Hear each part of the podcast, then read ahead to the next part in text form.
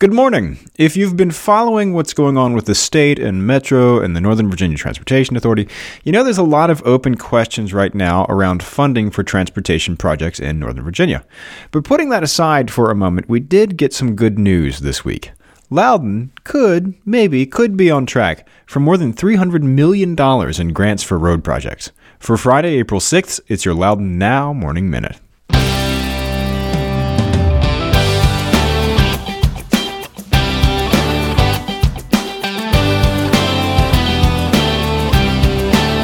Discover a nationally acclaimed academic program at Basis Independent McLean, a pre K through grade 12 private school in Tyson's Corner. The expert teachers and globally recognized curriculum inspire students as they develop the knowledge, grit, and confidence they need to succeed in today's competitive world. Join them on April 9th or April 16th at 10:30 a.m. for a unique inside look with their head of school. Witness the interactive classrooms and experience the unparalleled learning environment. Learn more at basisindependent.com/loudoun or call 70 703 854 1253.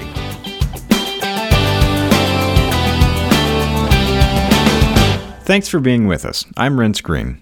Well, the future of the Northern Virginia Transportation Authority's funding for transportation projects in our region remains murky. But an early look at its first six year plan shows Loudoun could be on track to get more than $300 million in grants for seven major road projects.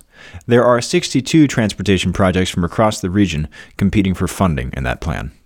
Last week, a committee of the Transportation Authority saw the results of the first run of a mathematical model that weighs the cost of these projects against their expected congestion relief. And based on the results of that calculation, seven of Loudoun's 12 proposed projects could rank high enough for funding from the authority. Those projects include widening Route 28, the Route 15 bypass, and Dulles West Boulevard, extending Shellhorn Road east and extending Prentice Drive west to Loudoun Station, and building an interchange at the Route 7 and Battlefield Parkway intersection. Collectively, those projects are estimated to cost more than $586 million. The county has applied for almost 329 million in funding from the authority for those projects. However, this good news does come with some caveats. First of all, as I said, this is an early look. As Supervisor Ralph Buona pointed out to the Board of Supervisors at the meeting Tuesday, this ranking does not reflect every factor that the authority takes into account when they're doing their final run ranking projects. For example, the authority in its final run gives more weight to a project that's already partway finished. But of course, the big caveat is about how much the authority will have for funding at all. Basically, they ranked these projects, then drew a line where they thought they were going to run out of money for funding projects, but we don't really know how much money the authority is going to have this year. The General Assembly this year passed a bill that fills Virginia's share of Metro's funding gap mostly by redirecting that money from the Northern Virginia Transportation Authority. That bill passed with nearly unanimous support from both chambers of the state legislature, including every Loudoun representative except Senator Richard Black and Delegate Dave LaRock, and it redirects an estimated $108 million to Metro and away from the authority. Governor Ralph Northam has said he will offer amendments to that bill and hinted that they will restore some or most of that funding to the authority. He has until Monday to file those changes and give the General Assembly another shot at this. Northern Virginia Transportation Authority staff plan to publish the rankings after the authority's meeting April 12th and open the project up to public comment from April 13th to May 20th, with a public hearing May 10th. Go to loudounnow.com slash morning minute to check out the whole story. In other news, your cell phone probably went off yesterday, and not just because all listeners to the Morning Minute are very popular people. Anyone with a cell phone in Loudoun County should have gotten a test of the new Regional Wireless Emergency Alerts system between 10 and 11 in the morning Thursday. You would have noticed the loud noise and accompanying text message. Loudoun is one of more than a dozen jurisdictions in the capital region that participated in the country's first live regional test of that alert system. During that test, cell phones should have buzzed and shown the following message. Quote, A test of the Loudoun County Wireless Emergency Alert System, no action required, end quote. You do not have to sign up for these types of alerts to get them. These types of alerts go to anyone who has a cell phone that can receive these messages and which is located near cell towers in the message target area.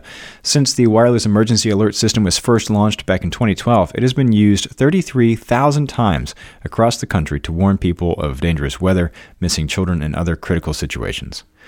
County leaders would like to know whether it worked for you. There's a link to a survey on the program in the story on our website. John Miller, the man sentenced to a year in jail for two misdemeanor convictions in the death of the infant Tristan Schultz in a crosswalk in Lansdowne, has been granted work release. Under the terms of the release, you can leave the adult detention center for no more than 14 hours per day to work. He is a golf instructor. The sheriff's office found he met all the necessary criteria for that release, and he has no prior criminal history. Inmates participating in the work release program must have supervised employment. The employer must sign the agreement to adhere to the rules and regulations of the program, and inmates are required to obtain their own source of transportation to and from work. And Ron Campbell, Leesburg Town Council member and candidate for mayor, is calling on the Loudoun County Democratic Committee to stop requiring its members to pledge to support only Democratic candidates. Campbell has created an online petition that calls the LCDC's pledge in its membership application a form of suppressing an individual's right to vote. He said he only started this petition after he asked to talk to the committee about his reasons for running as an independent rather than rejoining the party, but was denied. Back in 2016, Campbell sought and won the Democratic Committee's endorsement for his race for town council. He's now running for mayor against incumbent Kelly Burk, who has been endorsed by the Democrats. As of yesterday morning, 21 people had signed the petition. Among those is Gwen Pangle, who ran unsuccessfully as an independent for town council in a special election in February. Campbell says he wants to take the politics out of local elections. The town council and mayoral races are nominally nonpartisan, but most candidates still seek the endorsement of one of the local parties, and candidates running as independents have not historically been as successful. Loudoun County Democratic Committee Chairman Al Nevarez said Campbell has a campaign strategy, and part of that strategy is to act as though the Democratic Party didn't give him a fair shake. The policy, it should be said, is fairly standard among local political committees. The Loudoun County Republican Committee also asked members to take a similar pledge to support Republicans.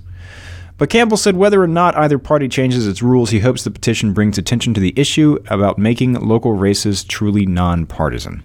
Get the full story on this and all these stories over at loudounnow.com. While you're there, read about the Christmas tree farmers fighting to eliminate a tax they pay on every tree they sell. It's at loudounnow.com. On today's Get Out Loudoun calendar, there's a lot. Let's talk music. Gary Turbush is playing Green Hill Winery and Vineyard at 4 p.m. Low Key Legends are playing Blend Coffee Bar at 6. Paul Tangren is playing Bogati Winery also at 6. It's Disco Night with the Groove Train at Tally Ho Theater at 7. Ooh. And just south of 7, that's the name of the band, is playing McDowell Brew Kitchen at 8. If none of that suits you, the Ballet Theater of Ashburn and Gin Dance Company are performing at the Franklin Park Arts Center in Purcellville at 7:30, and of course it is First Friday in Leesburg, so there will be music just everywhere. Get the details on these events and check out the rest of the events calendar at getoutloudoun.com. And if you like the Morning Minute, set up a nationwide emergency alert that shows up on your phone, whether you like it or not, every time there's a new episode, to tell all your friends and subscribe wherever you get your podcasts, and it'll be waiting for you there every morning. Okay, have a great weekend and have a great day.